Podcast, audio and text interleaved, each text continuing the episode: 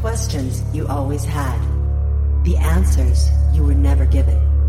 The place to seek the truth. Welcome to Veritas.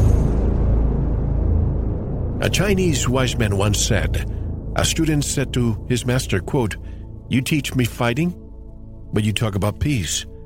How do you reconcile the two? The master replied, It is better to be a warrior in a garden than to be a gardener in a war. Unquote. Our society is under full scale attack by psychopaths, intent on destroying our minds, our spirits, and our lives. The goal of this war is to call the herd and transform the survivors into obedient, soulless slaves. This is always the goal of psychopaths total domination over fawning, fearful fools. We need to mount a vigorous defense, but there's a fundamental obstacle for doing so. For years, behavioral programming by our schools and media have sought to disempower us, make us apathetic, dependent on the state, and afraid. Before any significant positive change can be made, we need to first rally the troops and empower the people so they can stand up and make a change. The only way to do this is to reawaken the warrior spirit within. Do you have the strength of character to step out your door and change your world? Could one meeting with a stranger change the course of your life forever? We must push ourselves to train each day. Never show weakness, never show fear. Be larger than life and live to gain as much experience as every day can bring. Greetings, I'm your host, Mel Fabregas at Veritas Radio. If you want to listen to tonight's full interview and all of our material, click on the subscribe button at veritasradio.com. And if you want to get in touch with me, want to be a guest on this radio program, have a guest suggestion, or have feedback, just click on the contact button of our website at veritasradio.com. I always love to hear from you. Tonight's special guest is Stefan Verstappen, a Canadian writer, world traveler, and martial artist. He has worked as a wilderness survival instructor for Outward Bound programs, a street youth counselor, a first aid and CPR instructor, and a martial art instructor. Verstappen has written eight books and dozens of articles for a variety of publications. He follows his own hybrid spiritual path that leans heavily in the scientific principle and a healthy skepticism. And we have a more comprehensive bio on our website. His website is chinastrategies.com, and Stefan Verstappen joins us directly from Oakville, Toronto, Canada. Hello, Stefan, and welcome to Veritas. How are you? I'm doing fine, Mel. Thanks so much for having me on. I'm a big fan of your show. Well, I'm honored to hear that. Thank you very much. Well, you came to me a few weeks ago and we discussed our plan today. You, you've written great books. This video that you produced some time ago has gone viral, as of right now, over 300,000 views, uh, which is great for alternative media like ours. Why don't we begin with the elephant in the room, the psychopath?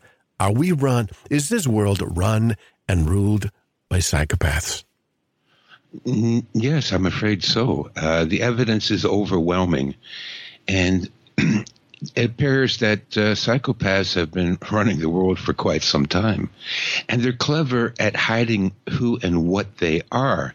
And it's really only within the last 50, 60 years where psychologists and, and, and researchers have begun to realize that there is this thing called a psychopath.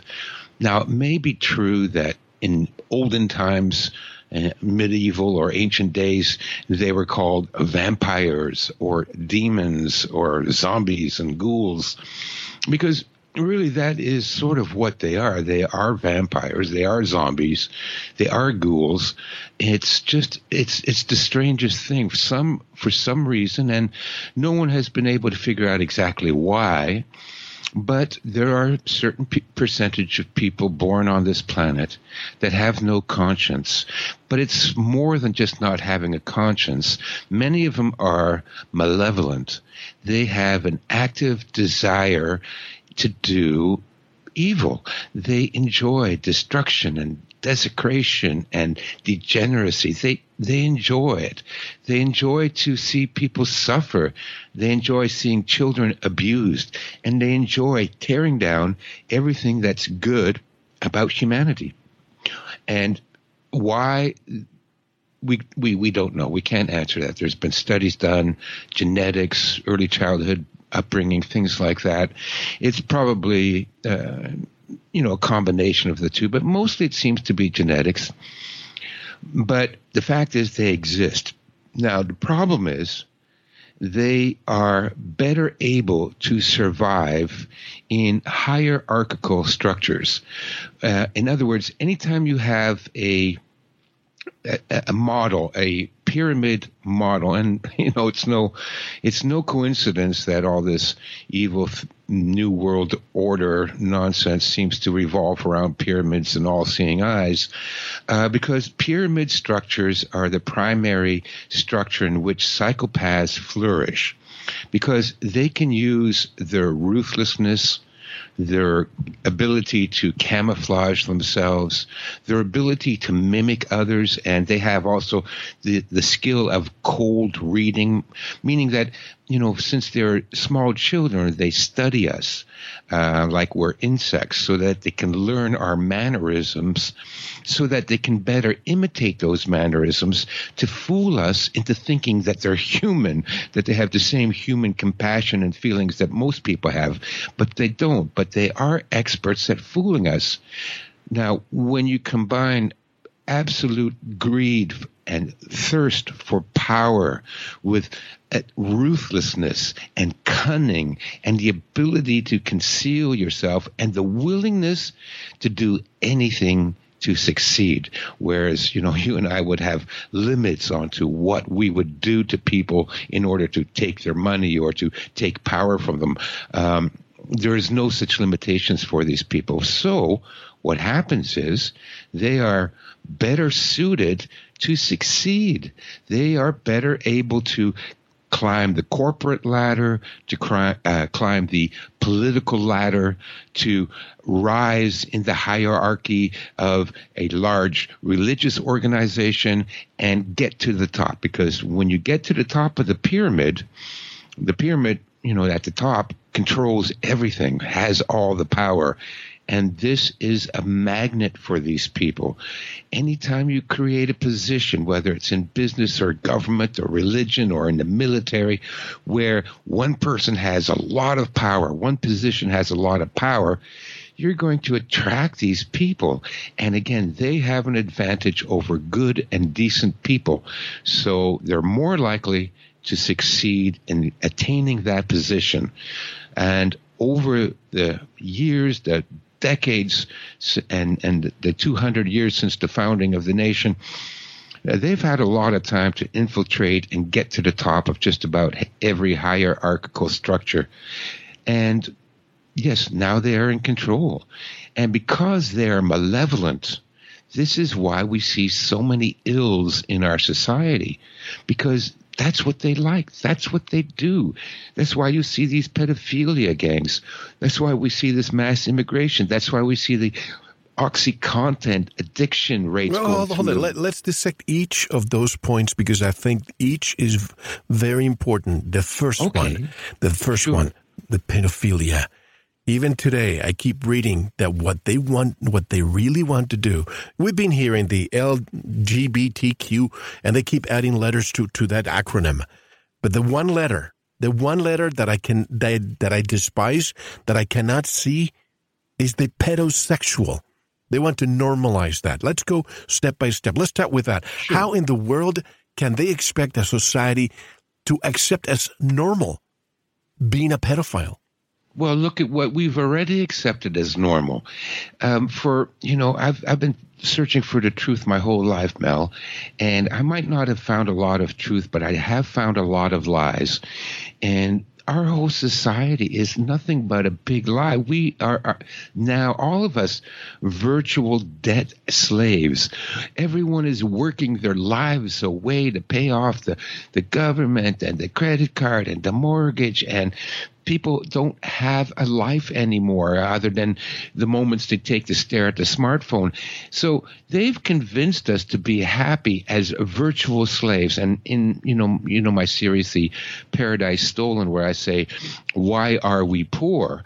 Um, even medieval peasant farmers in England had more time off, had more freedom, and paid far less taxes than we do today. And that's with all the advances of technology and labor saving devices and all. We work longer and harder than medieval peasants do. And yet that's normalized. That's perfectly normal. Nobody thinks twice about it. And so, will they normalize pedophilia? Absolutely. It's coming. I'm just pausing for a moment because a lot of the topics we're discussing today are very difficult to grasp, even for me sometimes, especially this pedophilia part, where I find it an abomination that only a psychopath can even entertain. Is psychopathy genetic, or is it the environment the person grows up in, or, or a combination of both? Well, there's there's been s- several studies done on it, and the most recent one seems to indicate that it is genetic.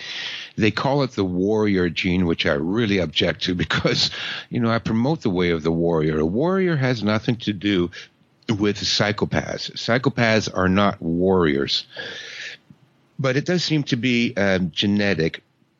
Now, whether or not a genetic psychopath grows up to be malevolent and demonic that may have something to do with uh, um, nurture. For example, oh geez, I'm going to forget his name. Uh, there is one researcher who was studying the genetics of psychopathy, and he tested himself, and he found out that he actually has that genetic gene. He has that gene that would make him a psychopath, and he asked his family. He was married. He has children. He has a successful career. He's a, a, a neurophysicist and um, and the name of the documentary is The Warrior Gene. It's on YouTube, so you can watch it, and it's very interesting. Anyways, he asked his family, uh, "Am I a psychopath? Um, do I have a conscience, or do I lack emotional depth?" And they all said, "Yeah." But he wasn't a bad person, and he says you know his family loved him. I mean he didn't have the emotional ability to connect with people that that is the problem with psychopaths because they don't have that that ability to empathize no empathy or compassion doesn't necessarily make you a bad person. And he credits the fact that he's not a serial killer or a politician, but I repeat myself, uh, he credits the fact that he's, you know, loved by his family and has a successful career because he said he was raised in the most loving, nurturing, caring family. His parents were wonderful to him. They loved him. They cared for him and they, they educated him and they did everything for him. So now we can see that, yes, it's probably probably a a combination of the two, and it might even be epigenetic, but certainly you would have to have a genetic predisposition towards it. However, there are cases, and in the video and in my writing, I, I, I refer to it as secondary psychopaths. Other researchers refer to it as that as well. And a secondary psychopath is someone who becomes a psychopath because of extreme childhood trauma and abuse, and drugs are often involved in that too. Uh, for example, junkies are all psychopaths because a junkie only cares about his next fix. So functionally, a junkie is a psychopath. However, if a, a, a junkie can kick his addiction, he can then be welcomed back among the humans because usually the psychopathy that drove or the addiction that drove his psychopathy is gone, then his psychopathy is gone as well. So people can be created through extreme abuse. Brain injury sometimes would do it. There was a, a case of a man that was in a car accident and he had a severe concussion. And when he came out of the coma, he was a psychopath. He could no longer feel or care for his family, his kids. He couldn't care less about them, you know. And so brain injury can do it, but mostly it's a genetic component. Now, whether or not that person grows up to be a serial killer or grows up to be somebody that uh, might not be too lovable, but is a functional, contributing person to society, that may depend purely on the environment. But uh, that's what I was going to say. What about the environment? What about the bully that bullies in school but is bullied at home. Uh, the the criminal who was abused as a child, and, and of course, folks, I'm not condoning this behavior at all. I just want to understand the logic behind their actions sometimes. Yes, well, again, I would I would qualify that under possibly a secondary psychopath. A, a secondary psychopath is someone who was not born naturally a psychopath, but like a gang member. Like a gang member. For example, you've seen in the video, I make the analogy between a street gang. Uh, so let's say you're a 13 year old boy and you're born and uh, you live in South Central. Um, the place is, uh, you know, dominated by street gangs. Now you have two choices. You can go to school every day and have the living crap beat out of you by the gang members, or you can join the gang. Now, if you join the gang, you have to adopt the value system of that gang. So you now have to bully other kids, or now you have to engage in petty crime and drug dealing and and um, the same disregard for feelings and emotions and property as the rest of the gang members do. So now that that kid is a psychopath, but he's a secondary psychopath. In other words, his behavior is now completely controlled by his environment, which causes him and encourages him to behave in a psychopathic manner. Now, on the other end of the spectrum, the same thing can occur in big business. I'm thinking about the Enron uh, company and the famous scandal back in the 80s, early 90s, I believe it was. And they had the tape recordings of these traders.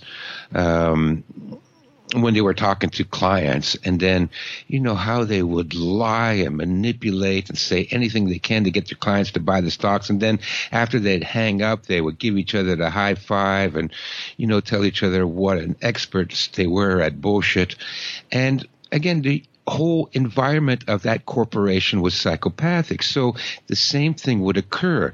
If you were to get a job at Enron in the, in the late 1980s and you wanted to be a trader and you didn't lie and manipulate and cheat and scam your investors, you wouldn't have a job you couldn't, you know, you wouldn't stay there for more than a couple of weeks. Now, by the way, In I don't or- even believe that Kenneth Lay is dead, but that's a different story. I, I don't believe it either. You know, these guys now, Kenneth Lay and uh, the other fellow, uh, those were definitely, you know, primary psychopaths. They weren't psychopaths because of abuse or because of the environment. These guys are born that way, and uh, that's the environment they created within their corporations. And now these traders and everybody had to work in that corporation. Now you either toe the psychopathic line or you don't work there. So again, the environment creates these psychopaths for those of us that have to deal with them, I mean, it's no difference whether they're a primary psychopath or a secondary because they are going to be nothing but trouble for us, nothing but trouble and misery and suffering. That's all they can produce. But for them, the, the secondary psychopaths have a hope for redemption if they quit their job and they go, you know, work at a charity or at a at a dog rescue operation. Um, they can get their humanity back because it's not been genetically altered. But for the primary ones, those that were born with that gene, they are incurable. Nothing will ever get them to feel compassion or love for their fellow man. It's it's hopeless with those types. When you think of uh, world leaders, dictators, and so on, uh, you hear the the saying, "Absolute power corrupts absolutely." I think absolute power what, what, what is it I'm trying to say? I heard it from somebody else. Uh, absolute Emerson. power. Yes, correct. Power they, corrupts and absolute power corrupts absolutely. Absolutely. But what I think they attract the corruptible. That's what I think too, Mel. Yeah. I don't think like if you gave me power, I wouldn't be corrupted. Because first of all, I don't care for power. I've I've never been anybody that wanted to the kind of person that wanted to tell anybody what to do or give orders. It's just not me. That's why I'm an anarchist because I realize that these hierarchical structures create environments in which psychopaths flourish and also give them the power to make our lives miserable. And the only way to stop them from doing it is to make sure we don't have organizations where there's one guy at the very top. That's not to say I'm a socialist, because that's the opposite extreme, but rather that the power is diffused enough so that everybody no one can act with impunity, that everyone must have checks and balances. Uh, even still, that psychopaths will find a workaround for that. But that's the best we can hope for. So I don't think I would be corrupted by power. Thank you for listening. To unlock the full two hour interview, including video formats, downloads, transcripts, exclusive articles, and more, subscribe to Veritas Plus now. Gain access to our entire archive dating back to 2008. Just click subscribe at veritasradio.com. Because you don't want to believe, you want to know. Subscribe now. To listen to the rest and all of our exclusive material, proceed to the Veritas Plus member section or join the Veritas Plus family by subscribing. Click on the subscribe button at veritasradio.com. Don't forget to visit the Veritas store for focused life force energy. Get a 15 day free trial today with no credit card required. And if you want to get in touch with Mel, want to be a guest on this radio program, have a guest suggestion, or have feedback, just click on the contact button on our website at veritasradio.com. Now, proceed to the Veritas Plus member section or subscribe to listen to the rest of the interview. You don't want to miss it because you don't want to believe, you want to know.